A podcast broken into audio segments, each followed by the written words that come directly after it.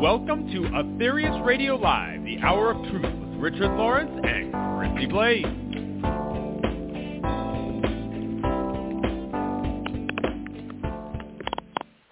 A very warm welcome to all our regular listeners and those who are new to Aetherius Radio Live, which is brought to you on Body, Mind, Spirit Radio on the third Tuesday of every month. Discover the cosmic message for this age, revealed through legendary master of yoga and world-renowned medium, Dr. George King, between 1954 and 1997. Now, today, following on from the show in August, your hosts, Richard Lawrence and Chrissie Blaze, will be delving once more into the study of Service Leads to Kundalini Heaven, Part 2. So without further ado, I hand you over to Richard and Chrissie. Thank you, Nicky. Thank you, Nicky. Hello, Richard. How are you today? Hello, Chrissie. How are you doing? I'm doing well, thank you. A warm welcome to all our listeners. And I have to say, Richard, this should be a great show. It's great to co-host Aetherius Radio Live with you again for part two. And me too, with you. Yeah. It's a fantastic series about the great power within us all, power of Kundalini. And if you didn't hear the last show, part one, that's the August show, you can find it on the archives at Asirius.org. And I suggest you do listen to it. And in this show, we discuss the fact that through the cosmic teachings of the society, we learn that service to others, or karma yoga, leads to a natural and unforced rise of Kundalini. And when this happens, our higher chakras are awakened, bringing states of bliss, which we're calling in this show, in this series, Kundalini Heaven. And I think that's such a great title, Richard. So, Richard, over to you to talk more fully about this Kundalini Heaven. I think it's given other terms in other, you know, literature that we find many different terms for this, but I really like this Kundalini Heaven. And why this is depicted, especially in Eastern writings, as a 3.5-coiled serpent. So perhaps you could kindly explain that to the listeners. Yes. Well, thank you very much, and it's great to be on with you too, Chrissie. And we were talking about the most exotic, ethereal, sublime, elevated, magical, transformative, potent form of energy within our being, which is Kundalini, last time. I think we have to make a sort of very strong point as a caveat, you know, of humility, which is that neither Chrissie nor I would claim to have realized or entered Kundalini Heaven. We have certainly experienced the fact that Kundalini does exist and certain of its effects, but we are not realized people, we're not claiming we're enlightened, so this title, Service Leads to Kundalini Heaven, is not based on our total experience. We have enough experience to know that the teachings we're given are true, and we've had enough experiences to know that, as well as our faith. But this is based on the Master Aetherius. Now, in terms of your...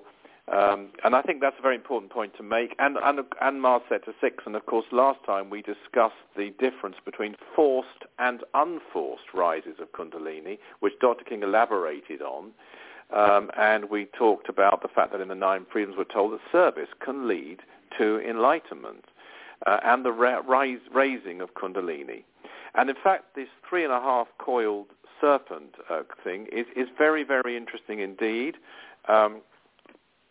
When you've awakened Kundalini fully, you have complete control over it. In order to lead an active life of service, you'll need it to be lodged in all the major centers. I think that's an important point, because a lot of old teachings really try and encourage you not to use the lower centers at all. Just get it up all the time. But it's meant to be distributed through the 7 chakras.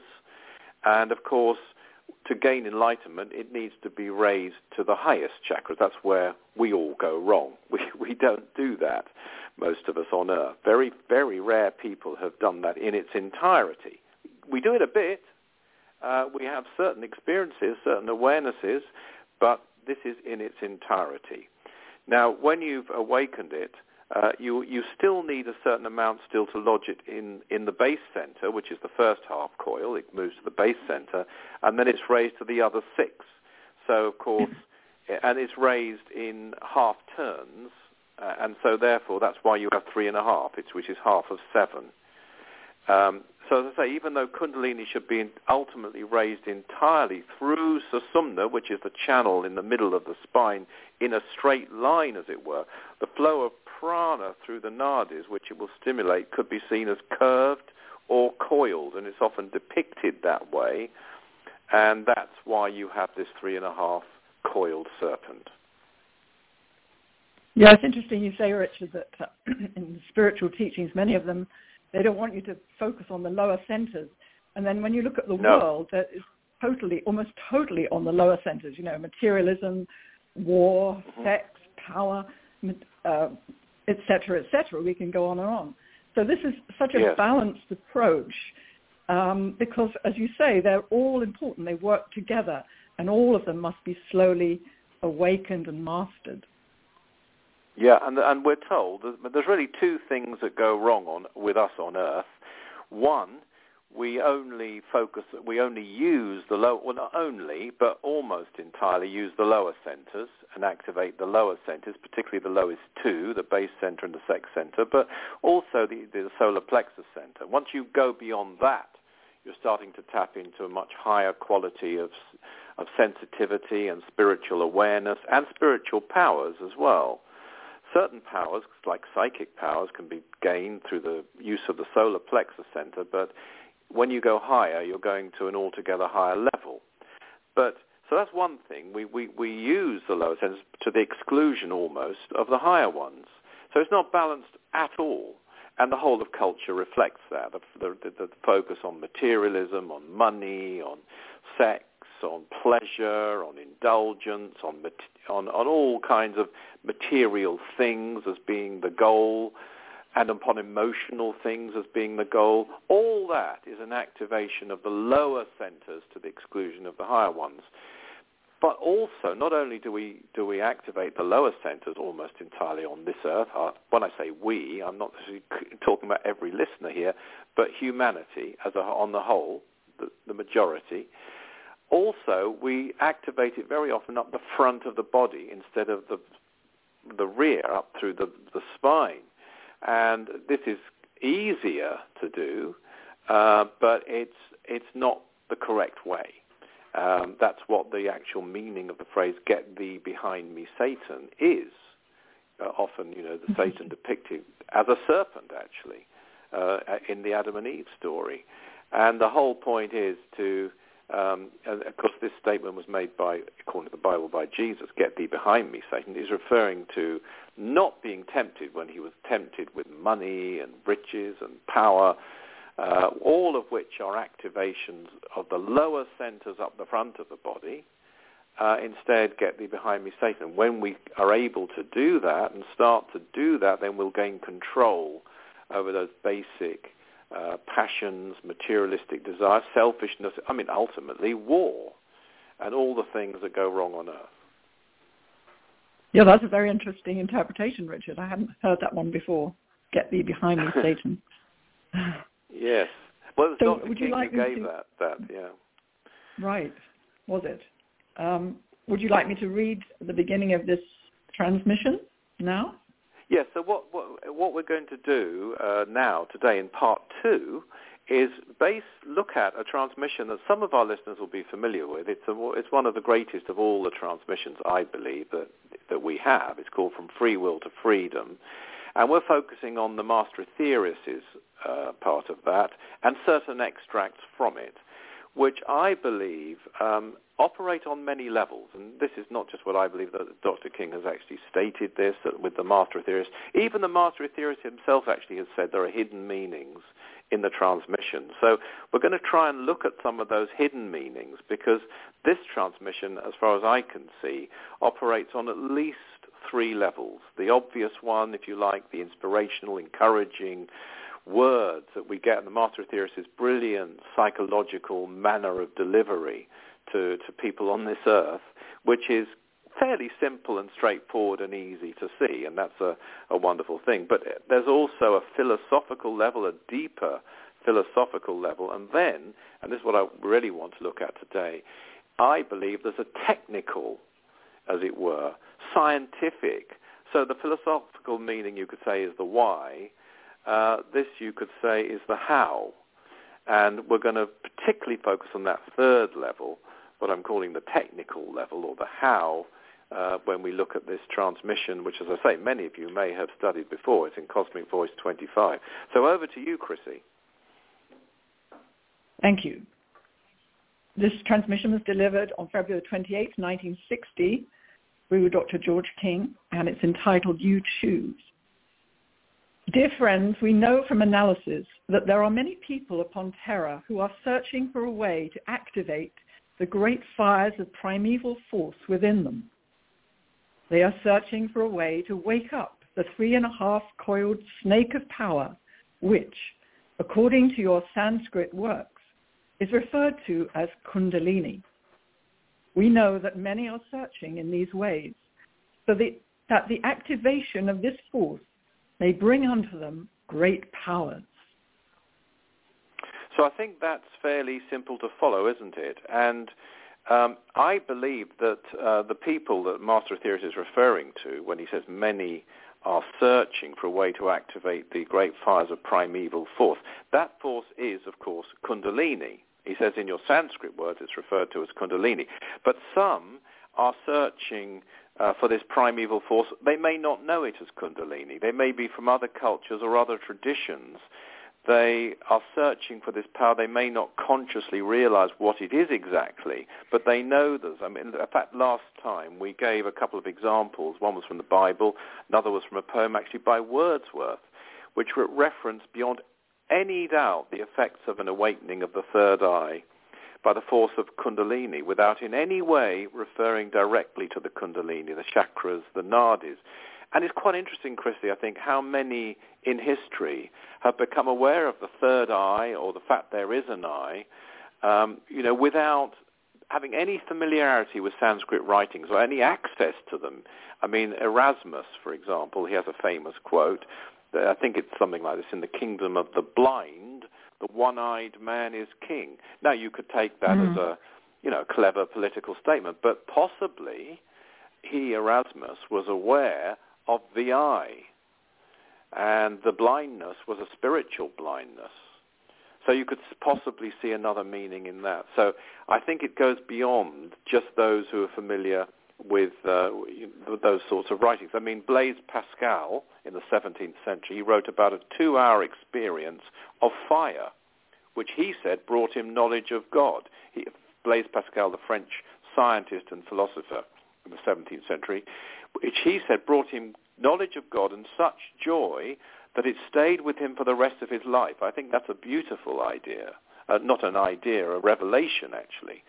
It's a joy that stays with you for the rest of your life, which makes it so different from happiness. Dr. King has made a clear distinction between joy and happiness. Happiness is a transient thing. And it stems from often material pleasures and particular types of companionship which may end and so forth. But joy, once you have it, it's lasting, which doesn't mean to say that every second of the rest of your life you'll be in permanent joy. What it means is that joy is there and you can draw upon it forever, at times. And that's a person. Because the fire he's talking about, Blaise Pascal, must be the fire of Kundalini. Can't be anything else. But he didn't know about Kundalini. So it has to also be said that there are people who claim to teach Kundalini yoga who really know very little about it. And certainly, and that makes it not too dangerous because they know so little, they probably won't do you any harm except to make you feel that there's far less to it than there really is. It's quite disappointing, really, when you see some people who teach Kundalini yoga and you see the results they refer to from it. I don't know if you've come across that, Chrissie. There's a lot of interest, isn't there, in Kundalini yoga right now and trying to force the Kundalini And our master said that, he said, if you try to force the Kundalini, he said, you will never be able to control it. I thought that was quite a revelation. And therefore, it won't yield to you its full fruit. So that's kind of a waste of their time. True. But on the other hand, it was really interesting what you said. It's a waste of their time, and so many of them also don't know much, to be really honest. Yeah, yeah. But it's an interesting point you made about... I'm sorry. Carry on. No, please go on. Sorry, I'm interrupting you. Sorry, you go on, please. No, you made the point that there are a lot of people who are like developing clairvoyance and other ways which they're unconsciously striving to rise this power, but it's an unconscious thing. And I was thinking that it's almost like an inherent part of who we are, that this inner striving towards our God nature, even though we're not always conscious of it. And then it gradually becomes conscious.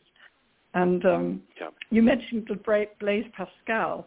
One of the people that I'm very, very interested in is the Christian mystic St. Teresa of Avila. And she was right back in the 16th century and lived in Spain, as you probably know, Richard, at the time of the Inquisition. So, I mean, she had these amazing experiences. And one of them, if I could just share it with you, she had this vision that she kept having of a golden spear being put into her heart. And she said when it came out, it left her on fire with a tremendous love of God. But she said the pain was so great, yet so exceeding sweet in this greatest of pains that it was impossible to desire to be rid of it, or for the soul to be content with less than God.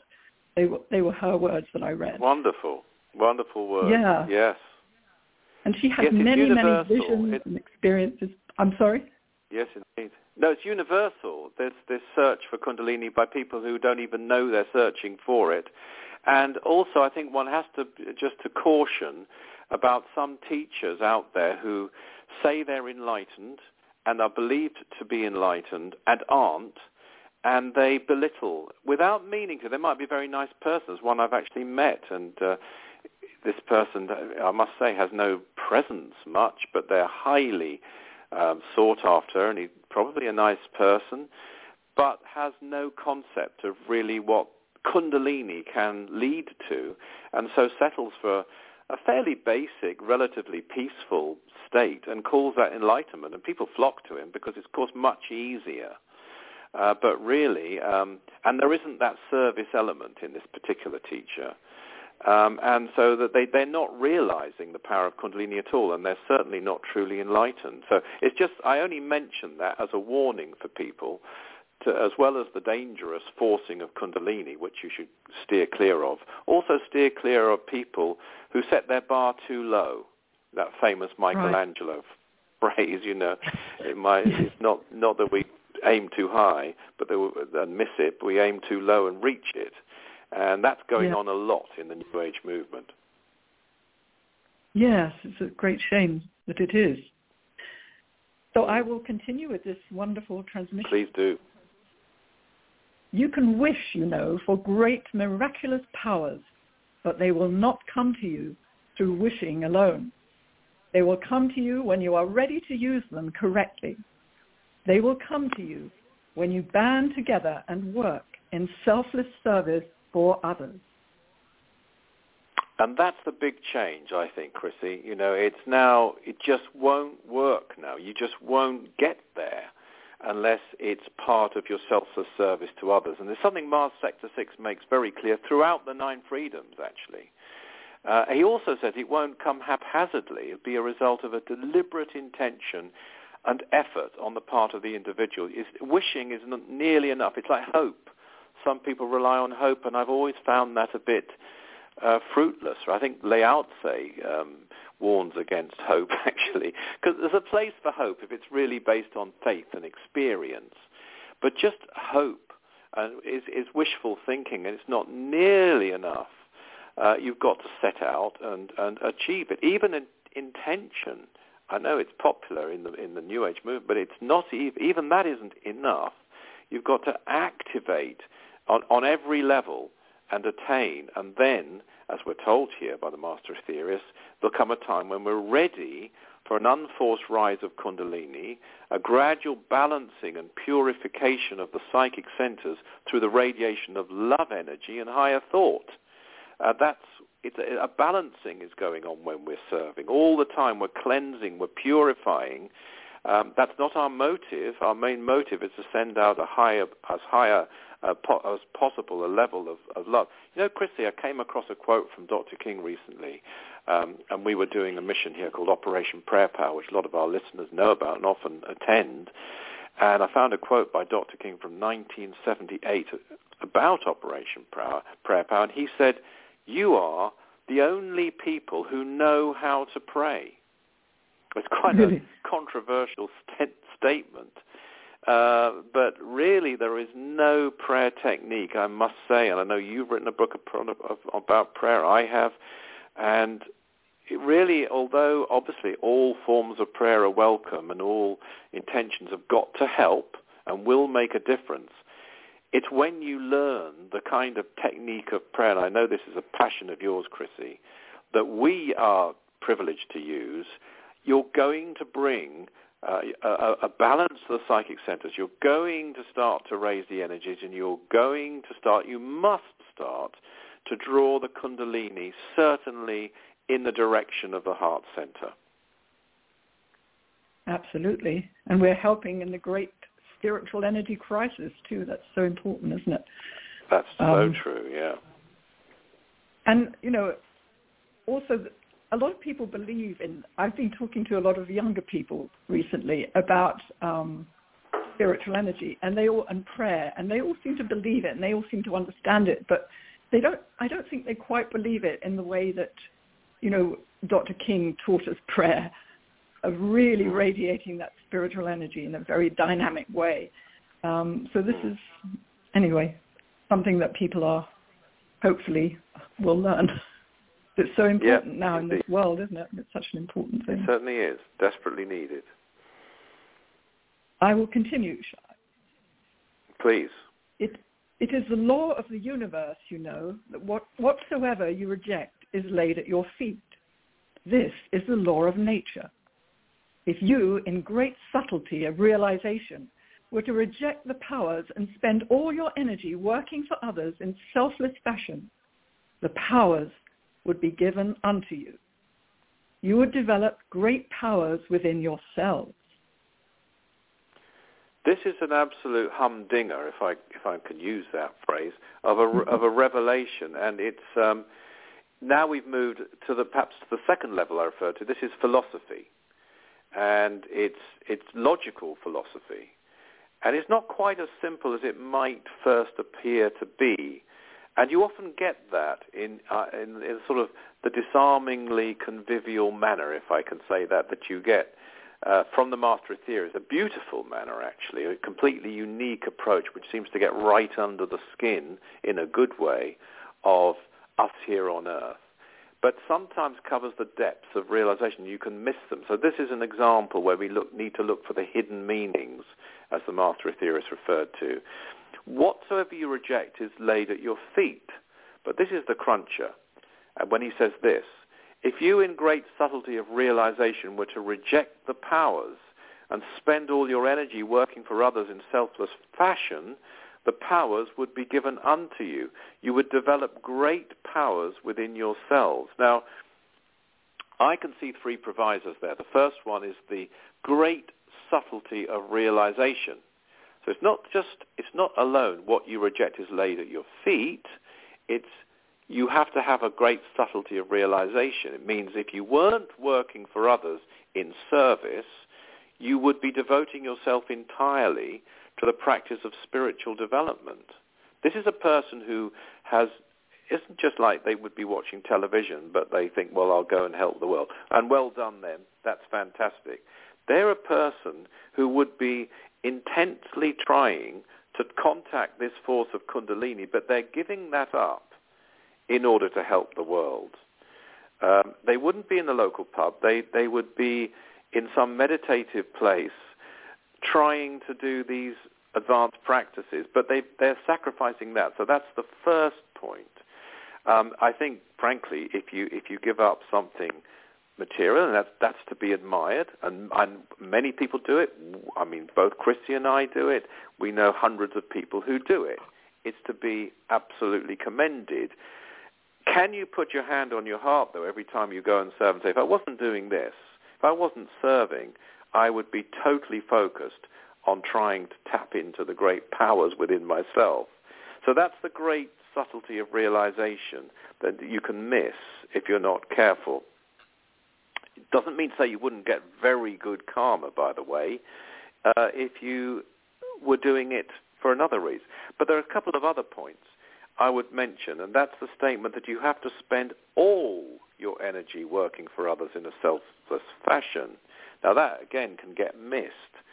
Not just doing some voluntary work every now and that's a great thing to do and should be encouraged, but for this, to tap into these powers, you have to not just work for others in a selfless fashion and not for recognition or money or any other motive. You devote all your energies. So there's all those aspects to it. I think you can see is a lot more demanding than it might appear to be at first sight. It's still a wonderful promise for us to aspire to, and it takes away the idea that you, and I've heard this, and you might have heard this, Chrissie, people saying, oh, I've given up advancement to serve. No, you haven't. Not if you're a seeker, not if you're a person who has made that determination to advance yourself, but then you give it up because service is more needed. No, you haven't given it up. You can't give it up. And that's the wonderful point the Master Aetherius makes. When it said all, the word all, Richard, is a key word here, right? As you're saying. Yes, exactly. All your energy, yeah. So some people may think, well, what do I do? How do I get my food and go shopping and things that we have to do in everyday lives? How would you respond to that, Richard? Well, I'd say that you have to get your food and you have to do things in everyday life. And if you've got a job, you have to do it as well as you can. And if you have obligations that you already have, you're not taking on new obligations, by the way, but if you have dependence or something already, of course you have to live up to those obligations as far as is necessary. And in doing that, of course, you are serving because you're doing what has to be done, which is your duty to do. And you're also eating. If you didn't eat, you couldn't serve. You're sleeping because if you didn't sleep, you couldn't serve. You can still do it all as part of your service, but to take this absolutely to the zenith, all available time and energy available, other than essentials, you would devote in service. Thank you, Richard. And since we've been discussing this subtlety, it's very, very interesting, isn't it? I was reading Dr. King's lecture on this actual transmission, and he gives a very interesting key for the occult student in his advancement, if I could just share that with you. Sure. It's about subtlety of mind. He says, the whole essence of the occult student, the spiritual student, the real student, is a subtlety of mind. The more subtle the mind, the more you can go. The greater the pitfalls, but certainly the further you can go. A subtle mind is a mind which has been refined through experience. The Egyptians used to go out of their way to devise ways of refining their mind, a mantra and various other ways, mystic practices. And they refined their minds until they were extremely subtle.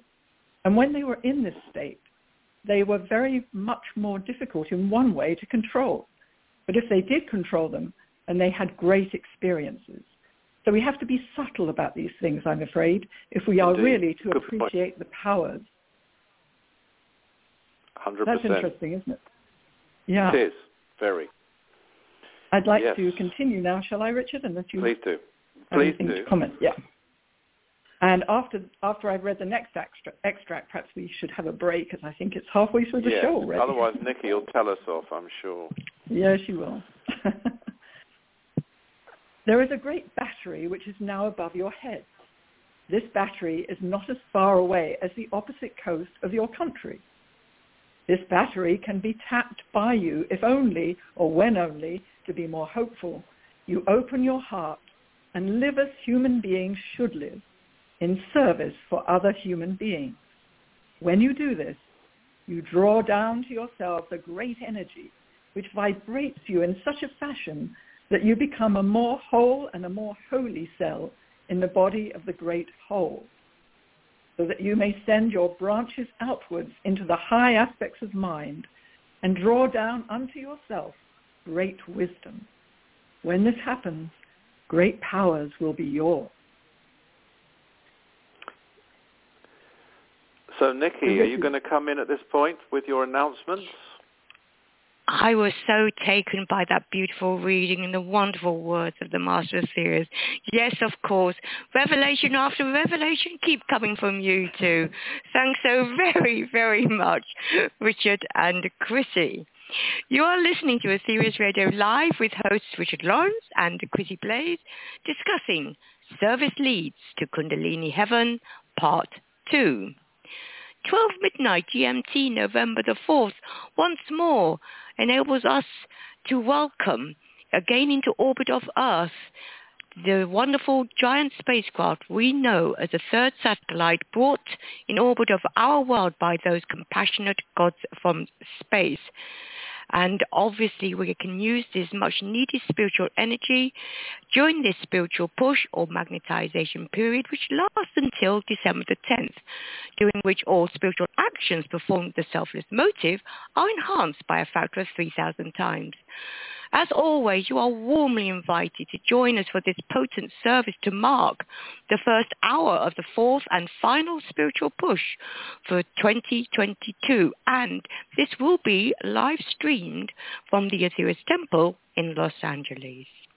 The next, this is a good one, the next Aetherius Radio Live on November the 15th will prove to be yet another intriguing show and is entitled An Anti-War Special. And Richard will be joined by regular guest Mark Bennett to discuss this very topical subject. So that's it for now, and I'm very pleased to hand you back to your hosts, Richard and Chrissie.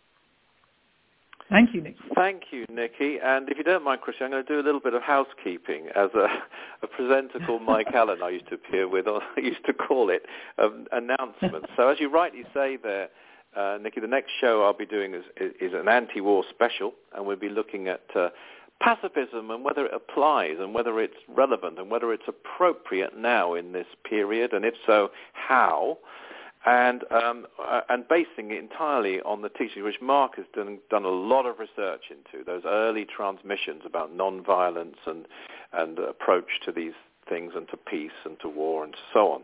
Now then, I know that there's going to be a period when we'll both be away, Chrissie, so I think there'll be another show in December, which I think Mark and will be doing with, I'm not quite sure who at this point. And then in January, you're appearing with Alison, aren't you? Again, yes. On Aetherius Radio.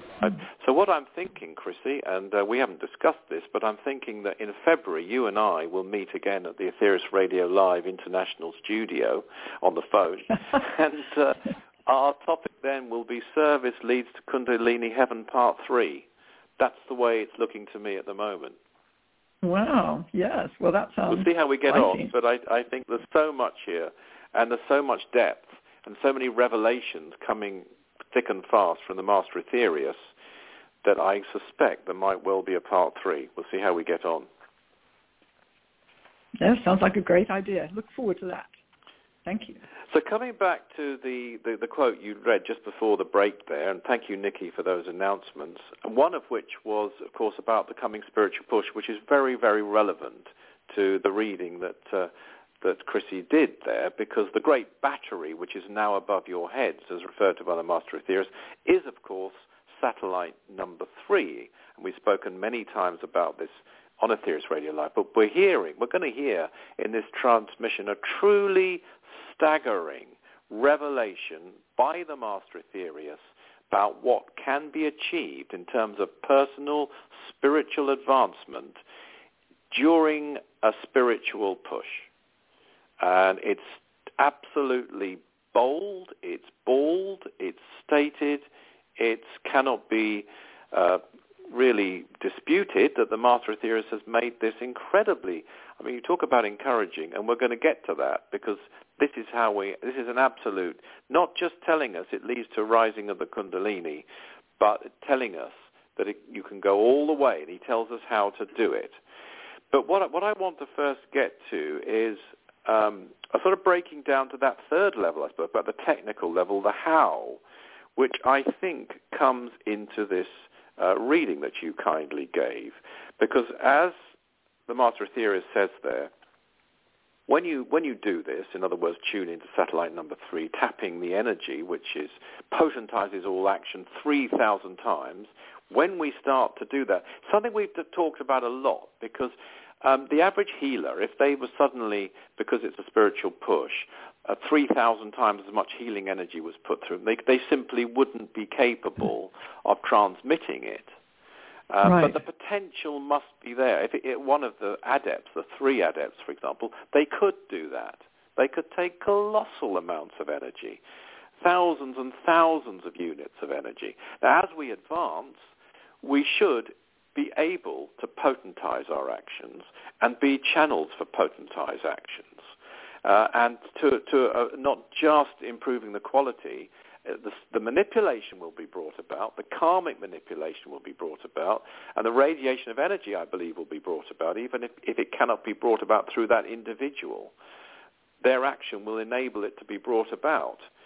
But as we advance, we can actually channel much greater quantities of energy, which Martyr Aetherius says, a great energy which vibrates you in such a fashion that you become a more whole and a more holy cell in the body of the great whole. It's the point Dr. King made, actually, that when somebody goes to a prayer class and learns to improve their prayers, by the end of that class, that student has advanced.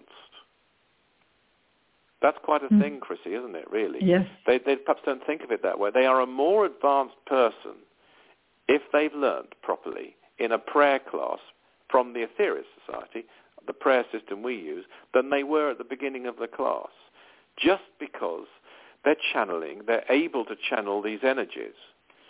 Now, then we get this statement by the Master Aetherius, so that you may send your branches outwards into the higher aspects of mind and draw down unto yourself great wisdom. When this happens, great powers will be yours. Now, this, I believe, is this is what I mean by a technical explanation. A specific reference to the nadis. You know, you may remember there are said to be 72,000 nadis, or interconnecting psychic channels within our aura, through which prana, or universal life forces, flow. That's according to Sanskrit writings. So when we draw down energy from satellite number 3, our internal vibrations are altered. We become more holy, the Master Aetherius tells us. That means our vibration is raised. That's what becoming holy actually means. But he goes further. He says, and I believe this is his technical meaning, we send our branches outwards into the higher aspects of mind and draw down great wisdom. These branches could be certain of the major nadis, the nadic channels, connecting to higher chakras or psychic centers, drawing down energy, possibly thereby causing a rise of Kundalini, at least partially, to activate these higher chakras, which I would take to be, and this is just a personal opinion, above the solar plexus center. And thereby, higher mind is drawn into our consciousness, bringing wisdom. That, Chrissie, would be my technical reading of what the Master Aetherius means here. Well, that's quite a revelation, actually, because I think it's something that we could easily miss. I know I did, to be honest. I was thinking of branches in a more sort of vague way, in a more poetic way, perhaps, like our thoughts reaching upwards. But your interpretation is more specific. And thinking about it, the cosmic masters may be subtle, and they're always often very poetic, but they are never vague. So it makes so much sense to me that your revelation. And I don't think you're wrong, because that's how I read it, too, because I think both are true. I think that's what I mean by having several levels. You could read it on that level, and it almost in a poetic way, and it would be wonderful at that level. But when you're really sort of getting down to the nitty-gritty technical know-how, then I think these branches that raise up to the higher powers within have to be the nadis through those channels, or the energies traveling through those channels, and even to some extent Kundalini, of course, starting to rise through those channels, and particularly Sushumna, of course. Fantastic. Okay, the next part of the transmission. Dark forces wish to gain control of the whole planet. So what do? They bring about those conditions of confusion within the minds of weak-willed terrestrial man, so that fear, the great evil, enters in. Once fear is there, then doubt comes in by the same door, for the door is wide open. This is the state where the great power that you worship without understanding lies almost dormant. Some people don't like mention of dark forces because it's not a pleasant thing. You know, it would be great if they didn't exist. It would be wonderful. And one day in the New Age, they won't on this earth. But you cannot really be enlightened without knowing about the dark forces. Or to put it better, as the Master Aetherius put it, you cannot be a saint in heaven unless you've been a saint in hell. I think that's almost exactly what he said. You can't hide away, especially in this age. I remember reading about Sri Aurobindo, and this is going back I don't know, 100 years, certainly many decades, when he said that when he first gained enlightenment, he had to go to a particular cave on Himalayas, he said, and the dark forces were actually hurling rocks at him to try and stop him getting to this cave. Because, you know, the dark forces, as Dr. King has explained, they can't stand people gaining enlightenment. To them, that's really, they're frightened of it. They have fear of it. And they get into a right old state. I mean, that's my phrase. Dr. King didn't use those words, but they really don't like it. But again, I think with this, I think it's important to know this and to understand. And, you know, I think nowadays people are perhaps more ready to see this than they were in 1960 when the Master Aetherius delivered it. You know, that it's clear that this realm is run by dark forces, however you regard those dark forces, whatever your interpretation of them is, they are there. Now, they bring about confusion, conditions of confusion within the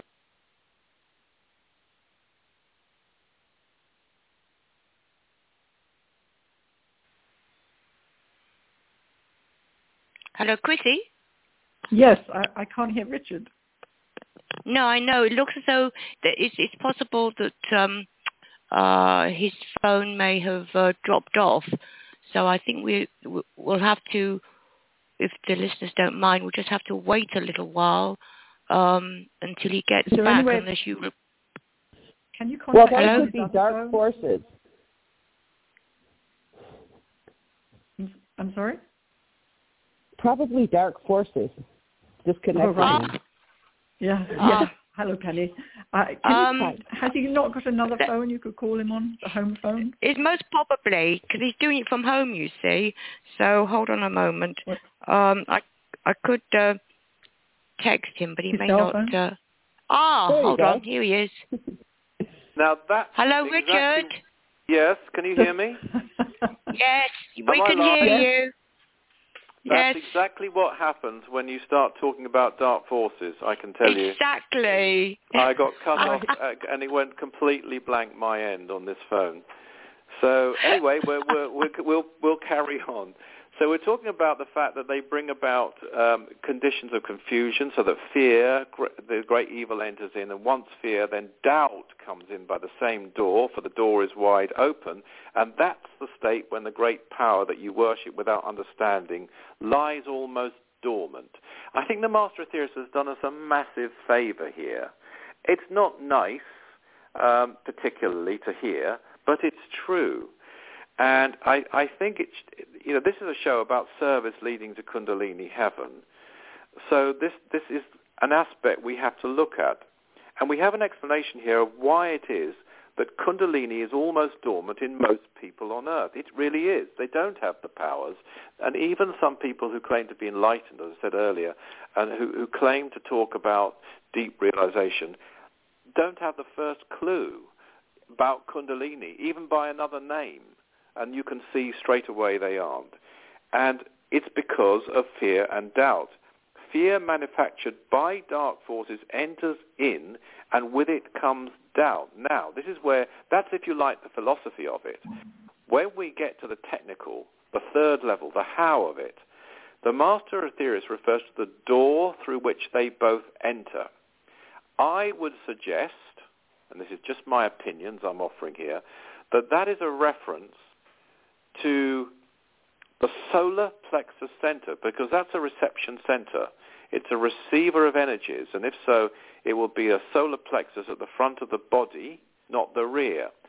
And from there, the energies generated by fear and doubt traveling through the nadis will inhibit or suppress the power of Kundalini from rising from the base center, where it's lodged, to the higher centers. Certainly at the back of the body up through the spine. These mindsets, fear and doubt, once accepted into the consciousness of an individual, suppress or act as a suppressant, you might say, or a blockage in this respect. And it's one of the things, actually, that old writings on Kundalini refer to a lot, these blockages. And they call them knots, actually, which need to be untied. So this is a door through which they enter, and then they bring about, having entered in this fear, this doubt, as a complete suppression of Kundalini, because this is the front of the body, I'm suggesting, not the back of the body, that this is coming in, and it prevents the Kundalini from rising where it's naturally meant to rise, up the back, up the spine, and bring about greater enlightenment. The next part, Richard. Then yes. In this state can man be told very cunningly about the great enjoyments of certain sexual pleasures, and the power moves, so that a great yearning is started within man, so that he becomes body. So we have the Kundalini almost dormant. It's kind of been, as it were, shattered, sort of immobilized or demobilized, whichever the right word is, and it's not rising. And then you get, we're told here, a suggestion, and I think we can all relate to this if we're on it, it's a sex impulse. And if no, I would say that spiritual elation, ecstasy or bliss, if none of those things, no spiritual elation, ecstasy, or bliss are being experienced, because the Kundalini is not awakened to rise through the spine to the higher chakras to bring about spiritual elation, ecstasy, or bliss, satisfaction is inherently sought in the other, easier, more physical ways. And as the Master Aetherius puts it, man becomes body. And he tells us that the power moves, and that movement, and again, to get to the technical level, would then be a partial rise in Kundalini from the base center up the front of the body to the next center which it comes to, which, of course, is the sex center. I want to stress that up the front of the body, and that would bring about this rise of Kundalini. And it isn't limited to sex, by the way, the act of sex. It's spread to all kinds of desires. Desires for, you know, what they used to call gluttony, pleasure in all its forms, various forms of materialism. These kinds of yearnings, as the Master Aetherius put it, is started, and it's all brought about by first the Kundalini becoming dormant, and then this rise up the front of the body. So you're to the sex center. You're having, if you like, a manifestation of a Kundalini action And then from that come certain types of thoughts, certain types of feelings, certain types of desire, certain types of emotion. It's like the reverse, I would say, from what a lot of people think, that, you know, you have such and such a feeling and that manifests in the Kundalini. It's the Kundalini moving, and that's bringing about a manifestation through your thoughts, your feelings, your emotions, your desire. And it happens to all of us.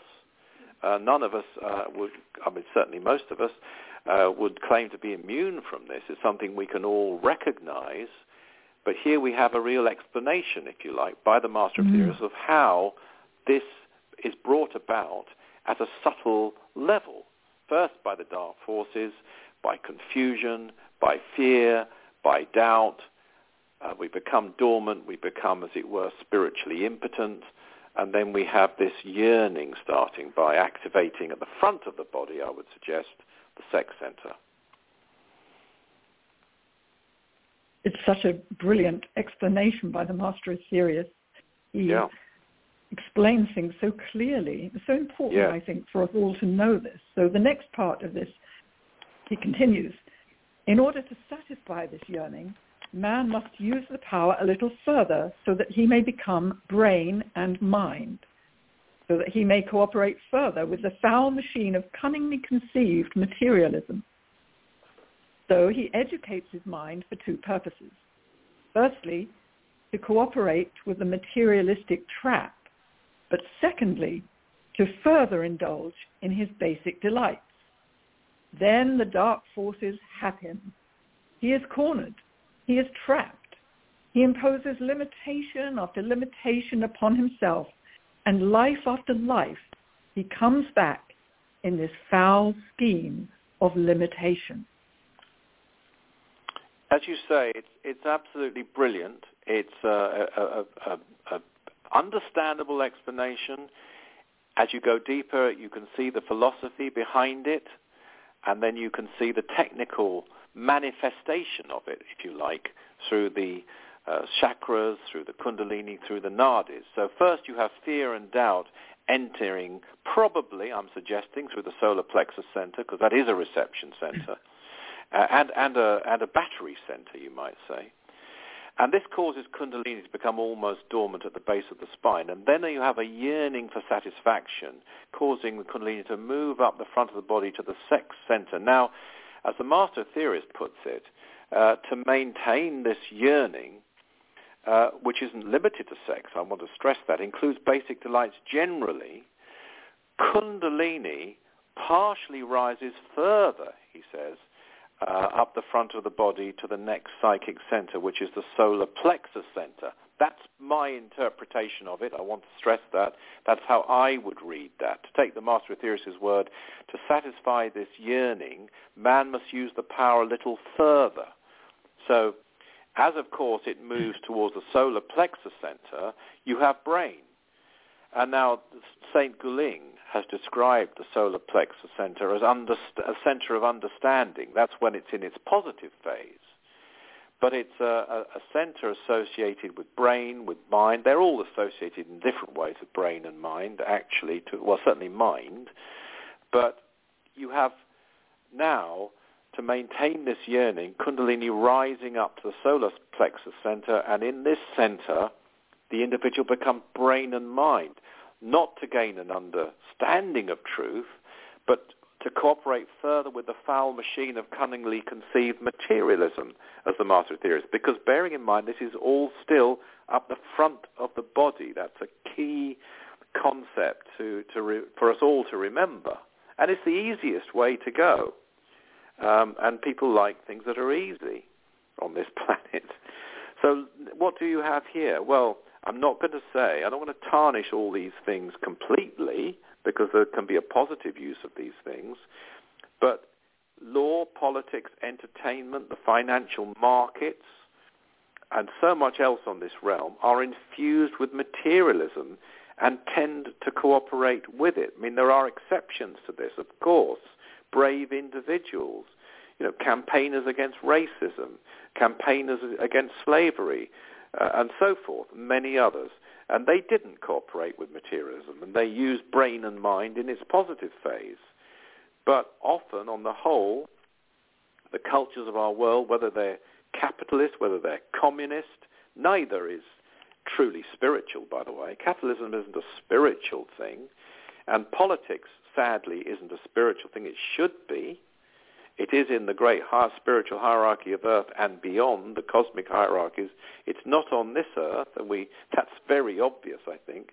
And they've fallen smack bang into the materialistic trap for life after life, which the Master Aetherius calls the foul scheme of limitation. And we might be familiar with this concept of materialistic limitation, but I don't think we've come across such a technical description of how it's brought about.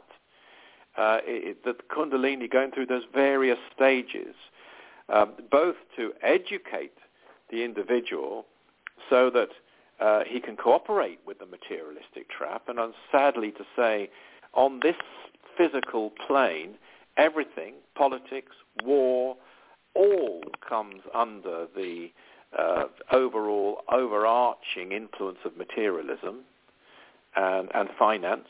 As I say, all these things can be used for good, and they are. There's some wonderful humanitarian philanthropists who use money in a most spiritual manner, and it's an all-transmuting spiritual force in their hands when they do that. But the general tenor of this realm, I think everyone would admit, isn't that.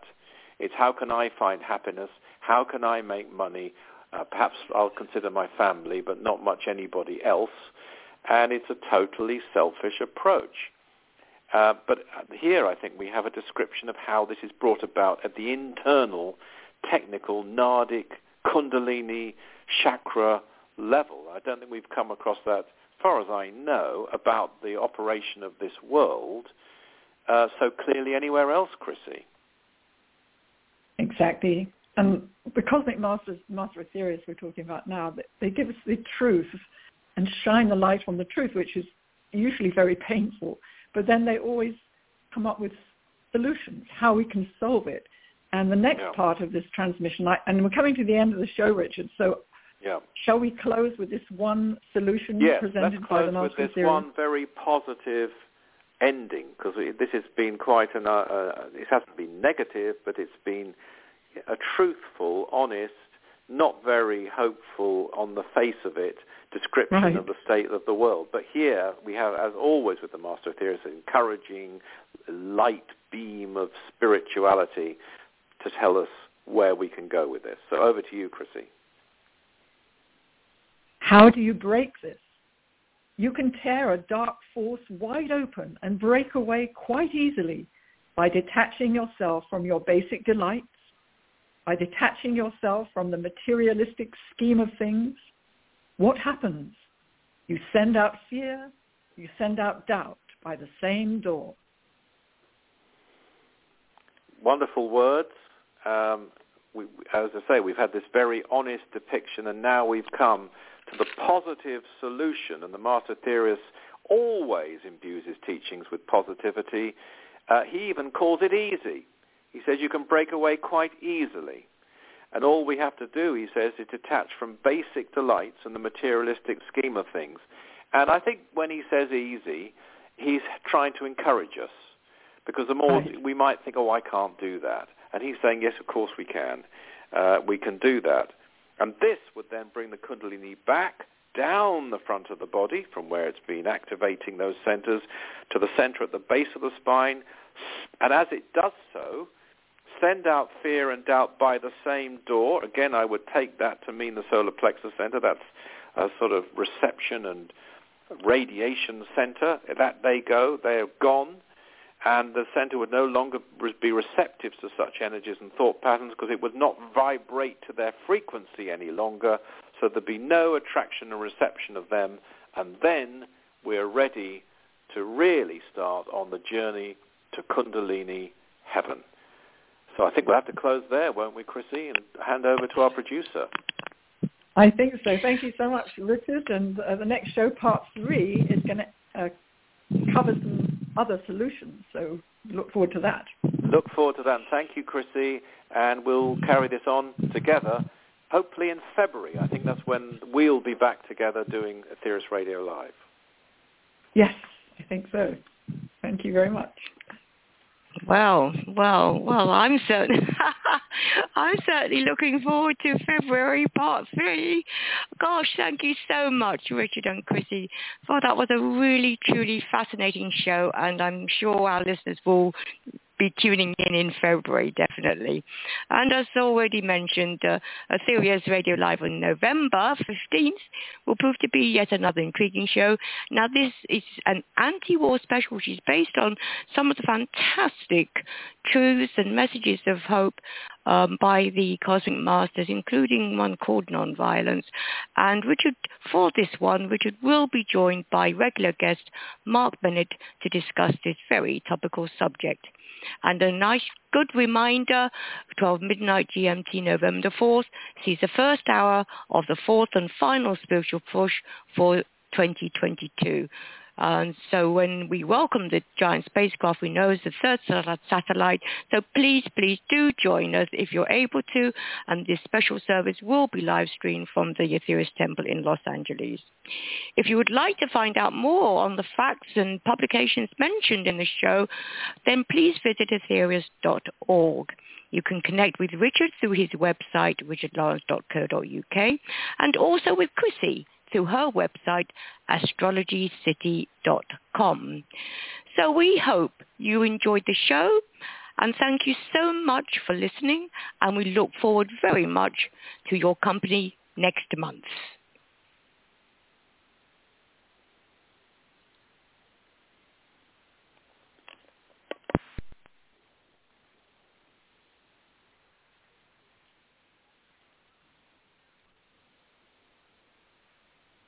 Judy was boring. Hello. Then Judy discovered Chumbacasino.com. It's my little escape. Now Judy's the life of the party. Oh, baby, mama's bringing home the bacon. Whoa, take it easy, Judy. The Chumba life is for everybody. So go to Chumbacasino.com and play over 100 casino-style games. Join today and play for free for your chance to redeem some serious prizes.